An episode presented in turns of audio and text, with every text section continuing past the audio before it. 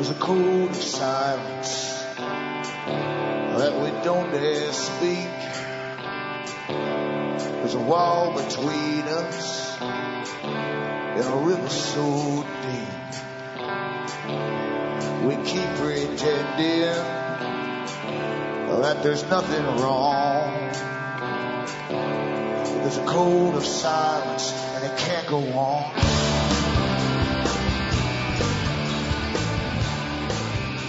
Hi folks, I'm Alan Watt and this is Cutting Through the Matrix on November the 3rd, 2011. For newcomers, I suggest you make use of the website cuttingthroughthematrix.com. You'll find hundreds and hundreds of audios for download for free. And hopefully you'll understand the system runs the world, the system that plans the future, planned your parents' future and your grandparents' future. And they have the next hundred years or more planned as well. They don't let things happen by chance in the big system up top. You have hundreds of think tanks working, actually thousands of them across the world, thinking uh, on specific problems that may arise. That's to make sure that the elites that run the world and pretty well own it all uh, will continue to own it all uh, from their offspring and so on down through the future. So help yourself to them. Remember too uh, that I don't bring on advertisers as guests and uh, therefore it's up to you if you want to support me by buying the books and discs I have for sale at cuttingthroughthematrix.com. And remember from the US to Canada, you can still use a personal check or an international postal money order. Same price as a regular postal money order at your post office. You can send cash and, and you can also use PayPal. You can, you'll find out how to do it on cuttingthroughthematrix.com website. And, um, remember too that straight donations are really welcome too, uh, by whichever means you want to send it. Across the world, you've got Western Union, MoneyGram, and again PayPal. And again, straight donations are awfully, awfully welcome uh, because things are pretty slow right now. And I try to tie the system up as we're going through it, the big changes, the plan changes. I, I read about the changes when I was small. So I, I was a really nosy little character that would go into adult library books and, and uh, scan these big books that uh, global players in their memoirs were, were talking about the coming plan changes of society, the world government that was talked about then even, and uh, the changes that it had to bring on society to make it or enable it all to happen. And we're, so everything is like deja vu when you grow up knowing this stuff because you know what's coming and what's coming after the things that come and they're right on track with it. It's a technique, you see.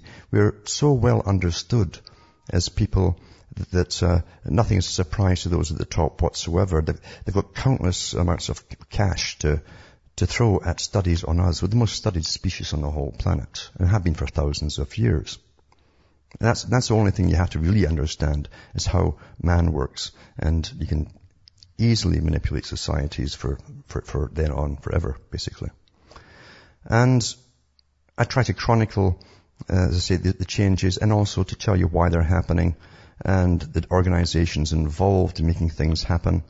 Uh, and, and the main speakers that come out to introduce some big new change in society, I try to point out the agencies that already work for the associations, like the Council on Foreign Relations is one of the big ones. And uh, generally they are uh, members of that. So you'll find out that nothing comes out by chance. Everything's planned. All the major announcements on the news are planned. All the events are planned. And that's, that's a planned world you're living through, literally.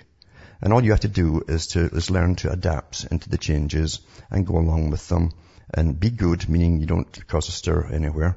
And your masters are very happy. So I try and fill in the blanks that the media leave out because the bigger organizations and the rich men of the world are the ones who make sure that you have what's called an authorized media. They've always owned it and they tell you bits of stories and omit all the rest. And by omission, of course, you'll come to the conclusion that they desire you to come to. You can't help it. They, they lay out the, the track to follow for your logic to follow, and you will. You'll follow up to right to the end to the, uh, the officially approved conclusion, and then that you'll hold that as a belief. You'll even argue with it uh, with, with other people, and you'll defend stuff that you've only been given partial knowledge of. That's the oldest trick in the book. Now I'll be back with tonight's uh, stories after these messages.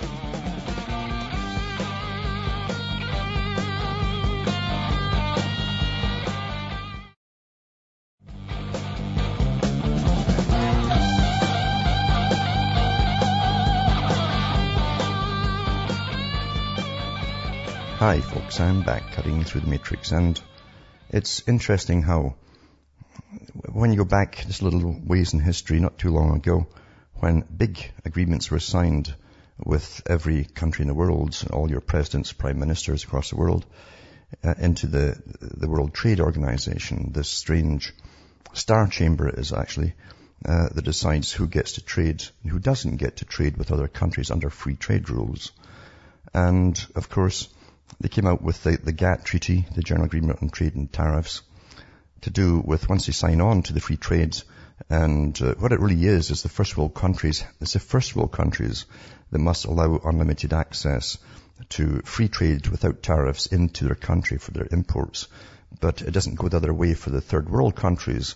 And some of them are a farce, even calling them third world today because they're better off than the first world countries. But they're still classed as third world countries, and they can still put tariffs on when you start trying to export stuff to them. So it's a one-way street, really. And um, the guys who set it up knew darn well, because again, they have big think tanks and there's nothing, it's like a chessboard. They always work out every move before they even start the game. They know what's going to happen. They know that factories are going to flood out of the countries. In fact, governments encouraged them all to up and move to China. In fact, they use the taxpayers' money under that agreement to do so. In fact, we fund them for the next 10 to 15 years if they claim they haven't, uh, the move has actually made them lose any profit at all. So it's a great deal. And yet so little of this was explained to the public at the time. Probably nothing was explained to them at the time. And that's the way they like it, you see, the top. So that you, you, maybe one day a few people here and there, not too many, will notice that everything's made in China, uh, that stuff you're buying in the stores because it didn't tell you that that was the whole plan of everything. And eventually nothing's made in your own countries, which obviously meant, obviously meant that the factory population that used to be in your own countries would be totally unemployed. Of course they knew all that. They knew they were going to plan recessions down the road. They knew everything that was coming. They've been building up private armies for 20 years or more inside your own countries to deal with the fallout that's going to happen around now. You see? As we go down the hill. All planned by the guys that you vote into power. And you never learn. You never learn. This article here is about America's, uh, it's from Mail Online. America's economic troubles are continuing to bite with almost 15% of the population now on food stamps. It emerged today. The ranks of the poor applying for food stamps increased by a worrying 8.1% over the past year to make a total of 45.8 million people. Assuming there are about 190 million Americans of working age, that means mo- more than one in four of working age are now tapping food stamps. And it says, um, one in five residents in Tennessee, Oregon, New Mexico, and Louisiana also depended on the handouts, formerly known as the Supplemental Nutrition Assistance Program, SNAP. And it says, uh, officials fear the numbers may swell even more in the coming months as people battle financial hardship and record unemployment. But one reason for the rising number of recipients was that many states have waived requirements limiting the assets food stamps uh, applicants could own, said the Wall Street Journal. And it says the number of food stamp users exploded after the recession hit in late 2007 and has continued growing even though the downturn is officially supposed to be over. Uh, researchers at the Carly, at the Carsey Institute at the University of New Hampshire estimated the percentage of Americans receiving the stamps increased by 61.2% between 2007 and 2010. And it says reliance on supplemental nutritional assistance program was very high among single parents, rising 10%. In 2010, 42% of single mothers, 25% of single fathers relied on the stamps. In rural areas, it was even higher at one in two single mothers. States also made changes to make it easier for residents to tap into the program, such as waiving requirements that limited the value of assets uh, food stamps recipients could own. Meanwhile, a second set of figures revealed today that one in 15 people in America is now living in poverty officially. That is, they've actually have official guidelines to see you're poor. So one in 15 in America is now living in poverty, and it's a shocking number, a record high, and it's spread widely across metropolitan areas. So that's the, the, the, the new deal, you know, that's the new deal that we're talking about. Uh, and of course, international trade was going to save us all, make us so happy and rich and wealthy and, and all the rest of the, the rubbish that they feed to the general public. They know darn well exactly what, what it's going to cost. This is no surprise to anybody at the top whatsoever. And then we find too that uh, smart meters, smart meters is an amazing thing, you know, because uh, these gizmos and gadgets were worked on for years before the public heard of them. And the whole idea was to make a smart grid. Uh, that's one part of it all. A smart grid for the coming electric shortages. Because you see, they're cutting back on power plants, etc. And they knew that too, long before they signed all the deals to, to shut down all the coal plants as well. They weren't going to replace them, in other words. And even years ago, back in the, the 80s and 90s, they were showing in, over in Europe, um, rolling brownouts and how it would affect them and how you could look up charts to see when your city was going to get its scheduled brownouts for the week, at what times and so on. And this is what's going to come to America as well. And these things not only can do that, uh, cut different areas off, uh, they can actually cut you off personally if they claim that you are using too much electricity. So there'd be penalties uh, for going over a certain amount. You get warnings. We've had it in the papers in Canada, in fact, when they first talked about it. You'll get warnings and they'll simply cut you off if you go over your quota. Rationing, in other words. And it'll depend, of course, on how, how necessary it is for you to have that power uh, because of your social status. Are you are you working in local government, etc., etc. Well, you need that all the time. You need power all the time. But if you're just an ordinary Joe, then you can do without a few hours every two, second or third night, something like that. So anyway, it also um, can pick up on all the different items used in your home. It's a spy in your home, actually, uh, because everything now has chips in them that that interacts with the smart meter, and it sends all this data back by three different ways. Uh, one is through uh, the broadband, which basically is, is, traveling back up the electric wires it came, comes from. It also has an FM radio in it, uh, built into it. And it also has uh, a microwave built into it as well. And the microwave's been giving folk a lot of headaches and odd symptoms. You get oddest symptoms with micro- microwave radiation. Or, or the same stuff you're using in wireless. You, you, get headaches, you can get pains in different parts of your body. They can move around over the hours into different other parts of your bodies.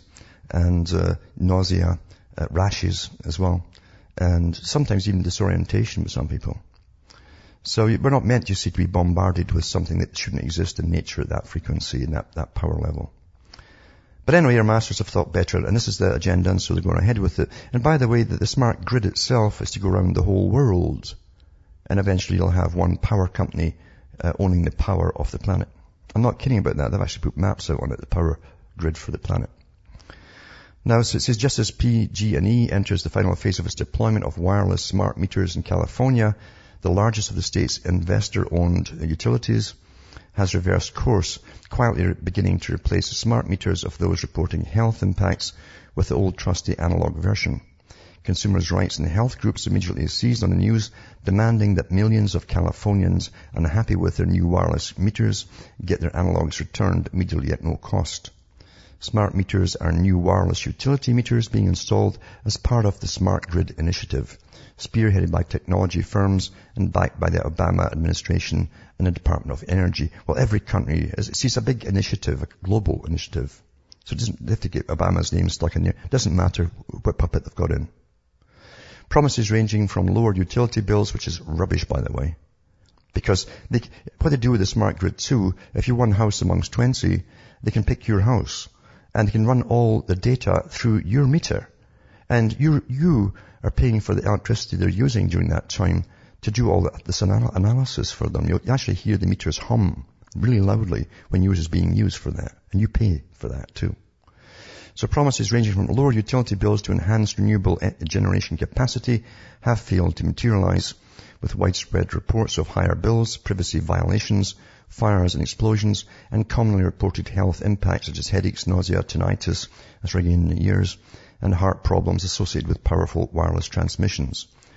Uh, widely uh, disparate political groups from members of the Green Party to the Tea Party and Occupy protesters have attacked the program and dozens of grassroots organizations have sprouted up over the past several months to fight what they call an undemocratic, unconstitutional and dangerous assault on people in their own homes and neighborhoods. Dozens of people have been detained or arrested for peaceful civil disobedience and even simply speaking out against deployments. In California, more than 47 cities and counties have demanded a halt to installation and a dozen local governments have passed laws prohibiting the controversial technology.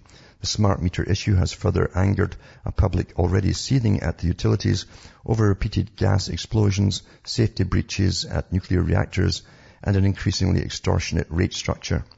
Word of California's smart meter nightmare has spread across the country and around the world, prompting some utilities to place smart meter plans on hold and recently Nevada PUC to call for investigations into the health effects and other smart meter problems.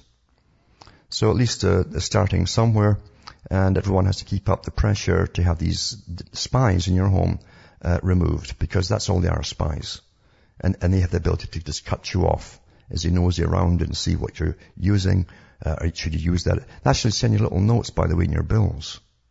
If you've been a good boy or a bad boy, depending on your usage, you see. And, and don't you, don't you resent getting treated like a child? Huh? I mean, since when are, are utility companies supposed to be involved in psychological operations like this? You're training you like a, a little animal by little gold stars or little red ones. Back with more after this break.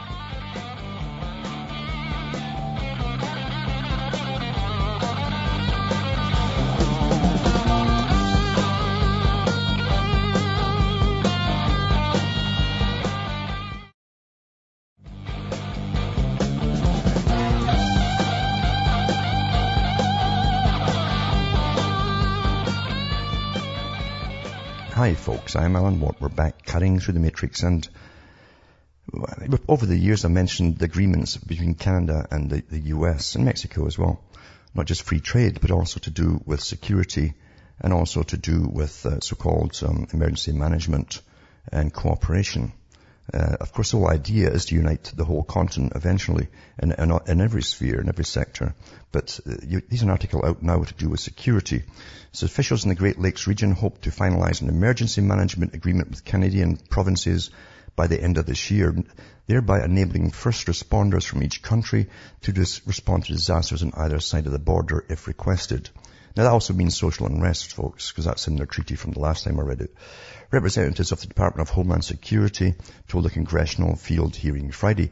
In the coming weeks, the DHS, the Department of Homeland Security, hopes to see ratification of an international emergency management assistance compact by the Canadian government, said Andrew Velasquez, administrator of Region 5 of the Federal Emergency Management Agency.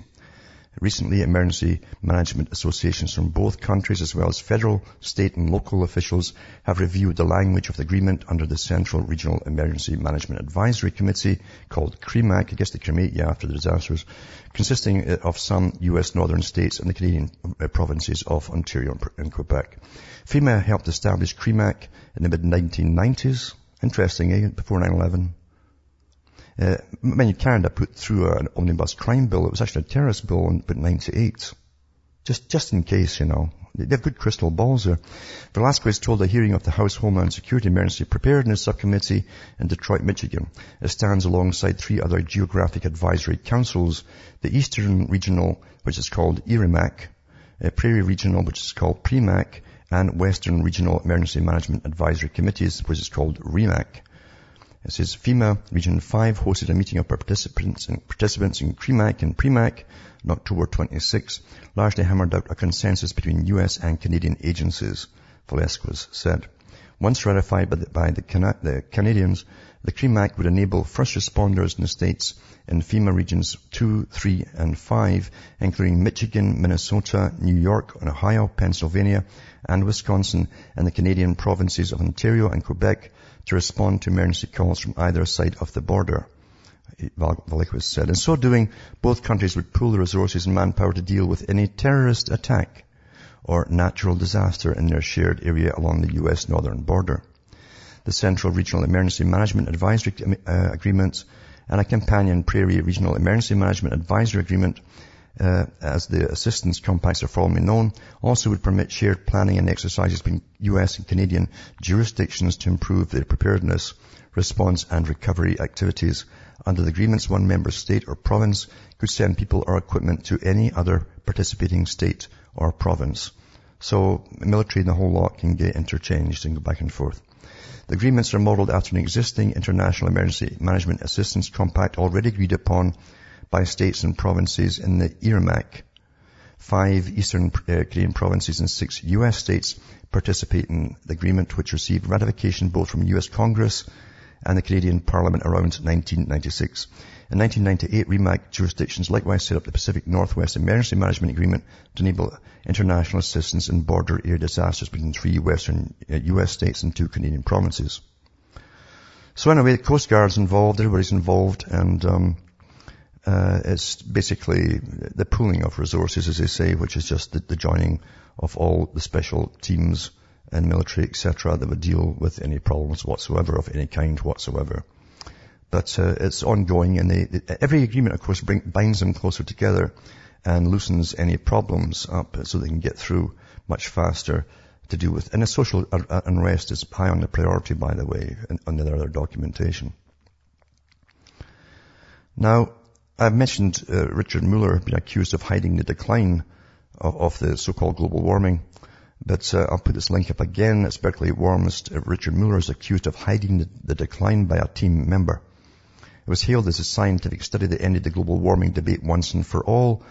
The research that, in the words of its uh, director, proved you should not be a skeptic, at least not any longer. Professor Richard Muller of Berkeley University in California and his colleagues from the Berkeley Earth Surface Temperatures Project team claim to have shown that the planet has warmed by almost a degree centigrade since 1950 and is warming continually. Published last week ahead of a major United Nations climate summit in Durban. They always throw these fake figures out just before the, the, the and they actually admit that too. I've read the articles where they admit they do this every year. South Africa next month.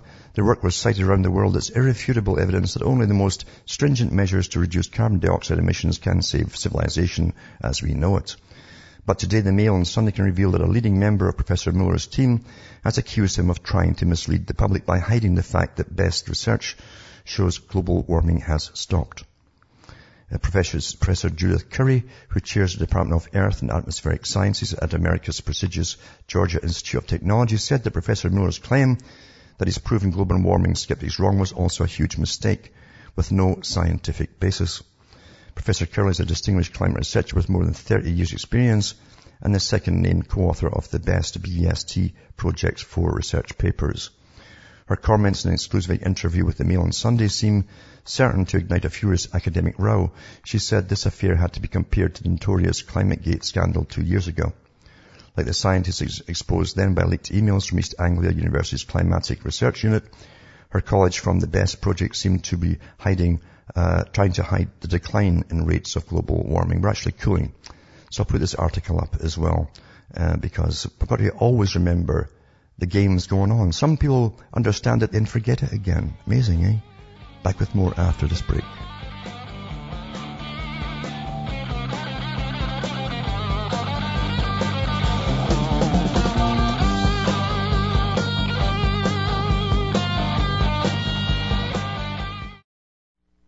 You're listening to the Republic Broadcasting Network because you can handle the truth.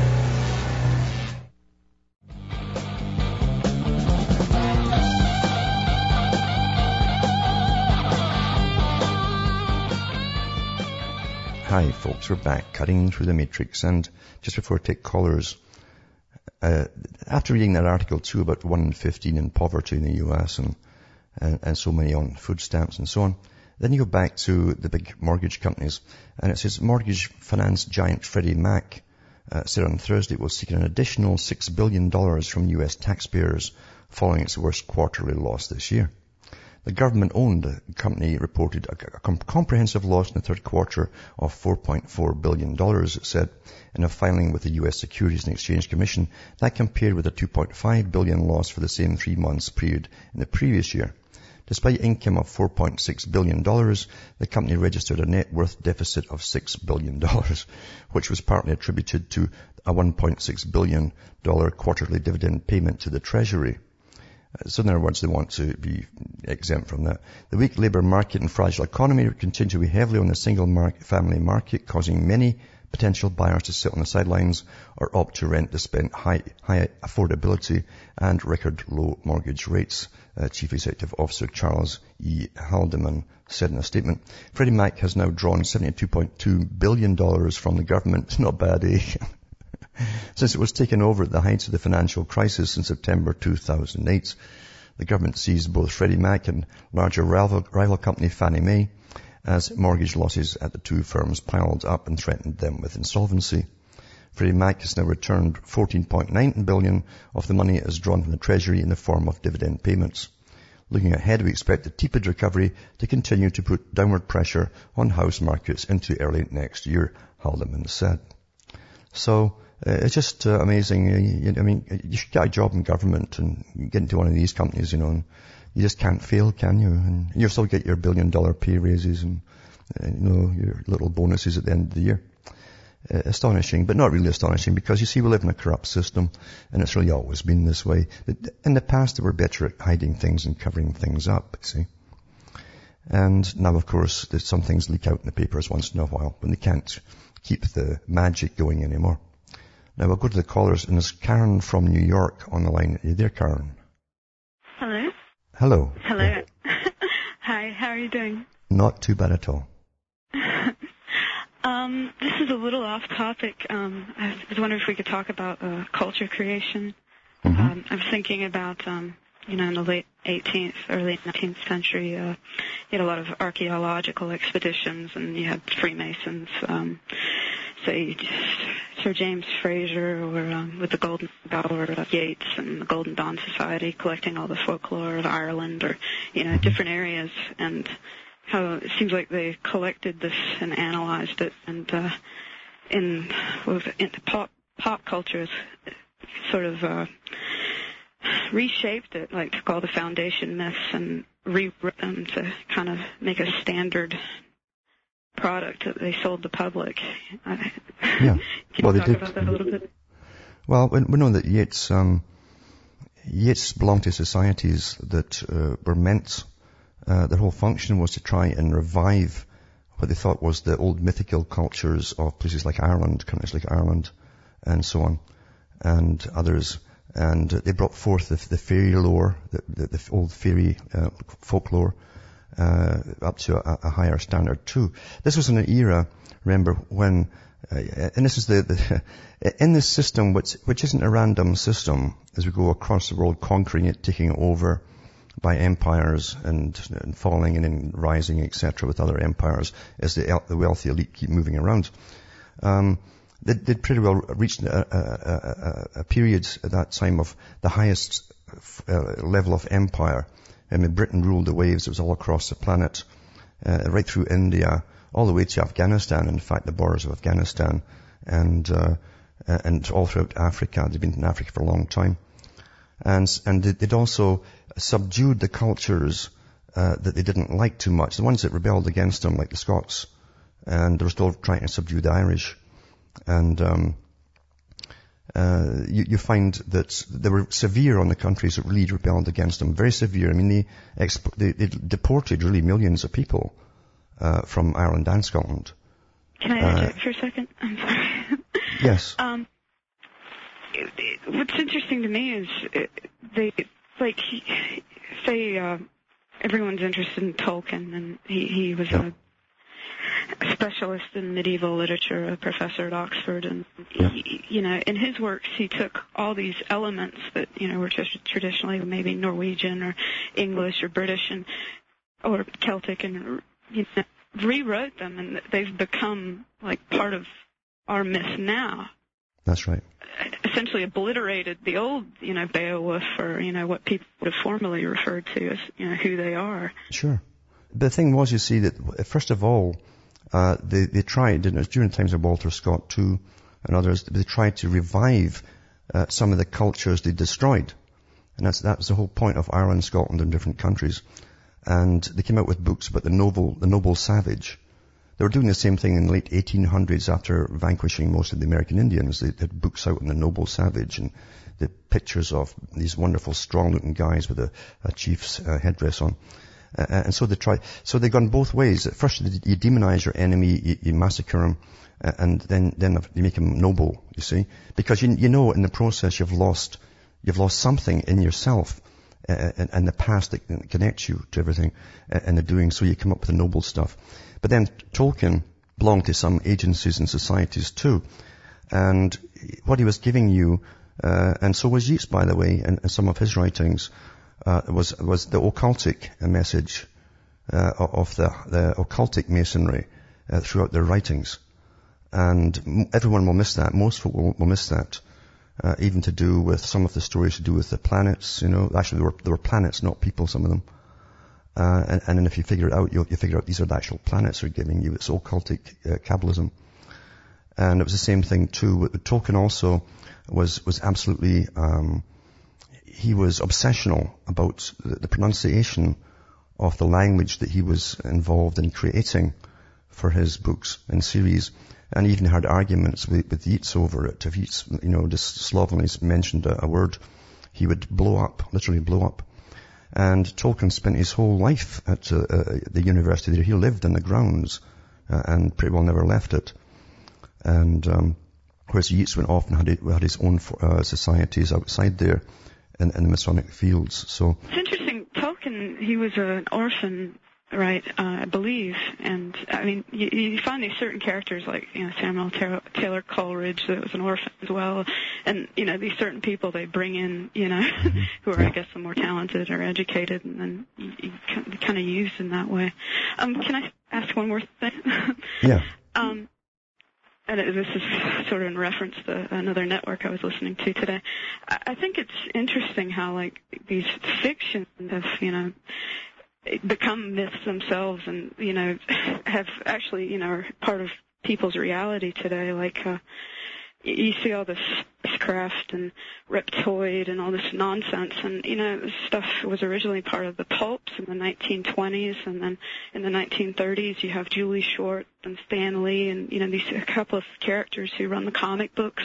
Yeah. and you know you look at a comic book and it's sort of, sort of like hieroglyphs. It's like that you know this is why people will pay a million dollars for a comic book. They the image and the word are melded together and they it sticks in the mind. And it, it, they they created like a whole new set of gods well, actually, you're, you're quite right in that, but uh, maybe more right than you realize, because, I mean, even the, the guys in Canada who came up with the idea of Superman, it was at times, at the same time as uh, George Bernard Shaw, and the Fabian Society, eugenics, and the, and the, the demanding to kill off all of the inadequate and inferior and the poor. Uh, and they came up with the idea of Superman, and uh, he wrote, of course, he wrote a book on it, uh, uh about Superman, Shaw that is. And then they come up with the comic books, and you see these these guys with the, the oversized muscles, etc uh, all, all, as part of that whole genre at the same time. These were all meant to complement each other at the same time, because to change culture, you must have different uh, uh, areas of culture all working together on a project at the same time. So you're getting in psychological departments, sociological departments, and even through the, the comic industry and the, the early movies. You know. Yeah, the guy that uh, did Wonder Woman, I believe he was a professor of like. Uh sociology or something yeah. like that. I can't remember exactly. But well, yeah, they were talking literally uh, uh, about altering mankind before they were right into genetics, of course. But uh, they were into uh, creating that if man can evolve, is that that's the theory, of course, evolution. If you can evolve, then you can force evolution on the right kind of people and come up with a super species of humanity. And that was an elite, an old elitist idea that was still on the go, still is. And uh, you can see it today with generations the, now, you know. yeah, uh, yeah, absolutely. But it does become your culture, as you say, uh, uh and it affects your uh, your influence. It influences so much uh, on how you see the world, your interactions with people. Even the old Star Wars series affected the whole generation uh, there. And never mind the Star Trek series, but the Star Wars certainly did too. And the little stories between fictional characters and even fictional monsters actually become very real to them and how they'll work out their own problems in interactions with others around them. They actually take it from these fictional things that are presented to them when they're young. Yeah. it's interesting you mentioned uh, Star Trek. Um, the you, sometimes mention Mad Magazine, and that, that was mm-hmm. originally from EC Comics, Entertaining Comics. They had run a series right. called Weird Tales and yeah. uh, Tales from the Crypt and all that kind of stuff. And they used to have mass burnings of the comic books in the 50s, the Christian mm-hmm. associations. And, you know, at the time, you know, maybe they were right. but mm-hmm. uh, it's interesting, the daughter of one of the artists, um, her husband was a ghostwriter for uh, Star Trek, and he he had been formerly CIA. I'd talked to the guy, mm-hmm. and uh, he he'd written, you know, he, well, you know, Roddenberry, and he had done some other stories for like Babylon 5 and different series like yeah. that. And I think it's interesting how like, you know, these agencies are really very much involved in well, shaping. don't forget Roddenberry, the red berry, the red berry of May, you know, it's very important. But Roddenberry and the gene of Roddenberry is a gene, you know. Uh, don't forget that, that he uh, admitted many times that the series was meant to influence society into a global society uh, and, and a, a, kind of organized, a new organized structure of society. It's the same society I've, I've been talking about forever, and they're all at it today. And, uh, but he also was a member of NASA, and he was allowed into the top meetings of NASA planning. And so he tied a lot of the ideas of NASA in with his stories, and, and uh, he was getting the help from top psychologists, sociologists, etc. Because every scene, every story on Star Trek was to do with um, with multiculturalism. Actually, it was nothing to do, you know, in another sense, with, with the stories in space. The space was a handy scenario for it, a setting, but um, he was using them for multiculturalism and how to accept other odd aliens, uh, you know, behaviors, etc., that kind of stuff, tolerance and, and all of that. So it, that was all part of this, this change in society towards the global system that they were working towards, which is going to again be a Fabian type society. But even the, it's all occultic, by the way, because I remember um, uh, some of them, the, the members of the staff talking about uh, um, the, the, signals they used, like like Spock would put his hand up and he'd, he'd, have his fingers open, you know, like the V shape, and that's actually a Jewish blessing. So that so a lot was taken from Judaism, and uh, even the saying was taken from the Talmud: "The few must perish for the sake of the many." That was used many times in, in that series, and so there's a lot of uh, Jewish um, Talmud and, and, Kabbalah involved in the Star Trek series. And the badge itself, when you first see it, it's a, it's a delta shape uh, for the first generation, the first series. And then the second one is like a witch's hat. It's the same delta or an obelisk with the hat or the circle at the bottom. That's also George Washington's, uh, you know, massive uh, uh boasting ornament there.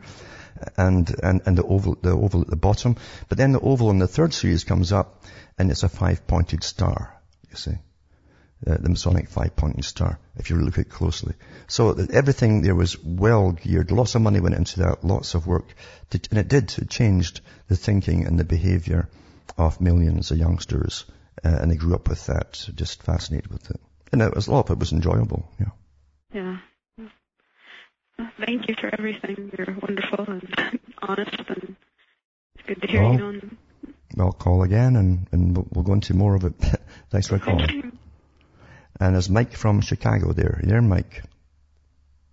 Hello? Hello? Hello? Hello? Uh, yes. Uh, how you doing, Alan? Oh, I'm not too bad today. Yep. Um, I'd like to add uh, to what you were saying how about uh, when they raised the two uh, the two hands in the air. Don't they uh, channel ener- energy by doing that? Um, uh, some of them will say so. But uh, the original the original sign that uh, Spock made it was meant to be more um, horizontal, uh, not so much up, but horizontal, as you do a blessing uh, over a baby, especially or a youngster uh, from an elder. Yeah.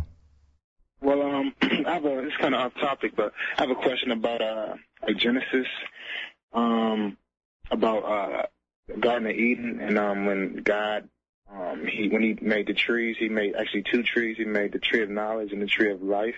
Mm-hmm.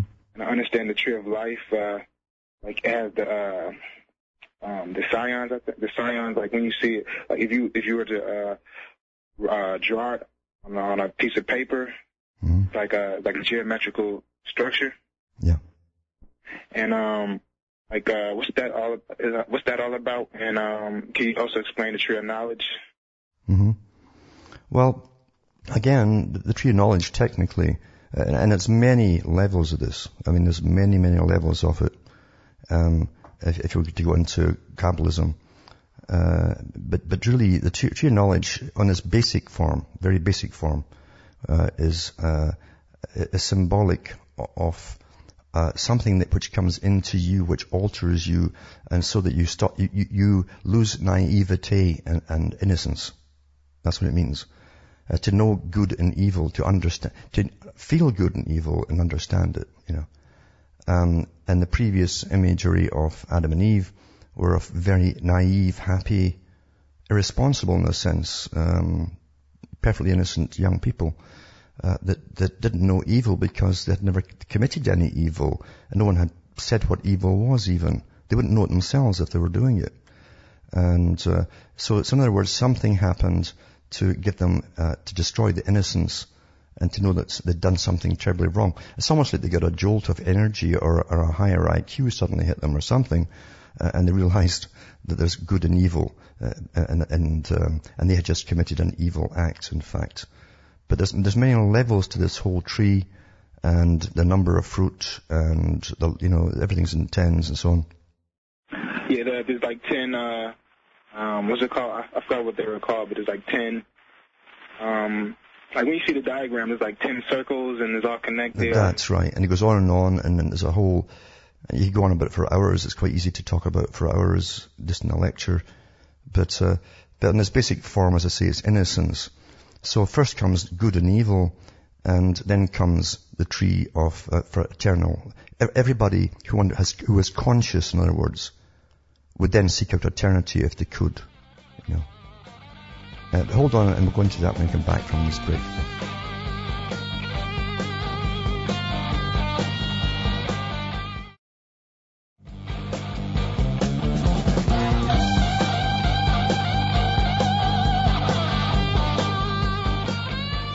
Hi folks, we're back cutting through the matrix talking to Mike from Chicago about the, the idea of Eden and, and the idea of the trees of knowledge basically and the tree of life. And that was the whole thing with the tree of life, as I say, was that if they got that, then the god or gods, you know, because often it was plural then, um, said that they'll be like us. And so, uh, of course, they had to drive them out of the garden uh, as an idea. So you've got all this debate that still goes on today about who the, the, the Elohim were, the gods, and uh, immortality, um, etc. And it's it leaves the imagination ripe to go in, oh, in outer space with it. You still there, Mike? Yeah. Uh, yes. Um, I have uh, also have another question. Yeah. Um, okay, uh, I remember you, uh, I think a caller, maybe about a few weeks ago, um, talking about the red-haired people, how uh, some of the the, the pharaohs, uh, mm-hmm. the Sumerian kings would wear black wigs, but you know when they dug them up, they had red hair. Uh-huh. Uh, where did these people come from, and what is it about? I guess I mean I hate generalizing about certain groups of people, but I mean, what is it about their dispos- uh, disposition? I guess the red-haired people, or well, what we've found, even in uh, the digs that they had in Sumerian, the Sumerian regions, the old areas of Sumer. Uh, they, have also dug up, there was one was under a, gar- a modern garbage dump, but they, they actually dug up, dug up the gravesite of kings and queens and uh, from Sumer. And um, they have some of the best jewelry, in fact, they've ever recovered from the headdresses and so on. It's all been taken from there. And, and they're in museums. You can look them up on the internet. But they, they, they found that they also had red wigs there. So we have this odd thing with, with the uh, red-haired people, um, light eyes, uh, light skin, uh, ruling over brown-haired, uh, brown-eyed people, darker skin there. And then we found later the same thing in some of the dynasties in Egypt. Uh, for a while, there's no doubt about it, because they have the little effigies in the in the tombs, and they would also have some of the, their, their top um, nobility or related to them in the tombs as well with, with blue or green eyes and uh, a lightish hair. So, and they also did wear the, the wigs, uh, which wasn't unusual. in fact, one, one female who became uh, the pharaoh, uh, really, she became a pharaoh, she had to act like a man. Uh, she actually had wore a, a, beard as well because all the kings wore beards, artificial beards. And they found the beards as well. So I've never understood why uh, they just didn't have their ordinary hair, and uh, that had to be a reason that they'd have to camouflage themselves from the, the people they were ruling over. We find the same thing with the, the Khazars, uh, people, the royal Khazars, in around the Black Sea area. Uh, very famous um, books have been put out on the Khazars. And uh, we find in the middle the royal ones who are in charge of all these different bands of darker haired people, even Muslims, uh, and all converted to Judaism eventually. But uh, they, they, found that the royal Khazars uh, were blue eyed or green eyed and blonde. Uh, and what happened to them, I don't, we don't know unless they moved on and became the royalty of other countries, which is possible. So there's always this, this strange thread down through history that doesn't tie together quite. As there people coming down through history from the same lineages, we don't know. It's a fascinating topic, certainly. Again, imagination can go rampant, but with no answers to it. And then you have the, the red-haired mummies of China uh, that they dug up. It really upset the Chinese because they thought they'd always been there themselves. They were the first ones there, but they found these red-haired Chinas and mummy, mummies from China, I should say. But uh, thanks for calling and I better go to let the music coming in. Number two, get, read the, the letters between uh, C.S. Lewis and Tolkien. They're fascinating if you want to be more in that area. From Hamish myself, Ontario, Canada, it's good night. May your God or your gods go with you. Remember, buy the books and uh, buy the discs and donate, and hopefully I can keep going on for a little while longer.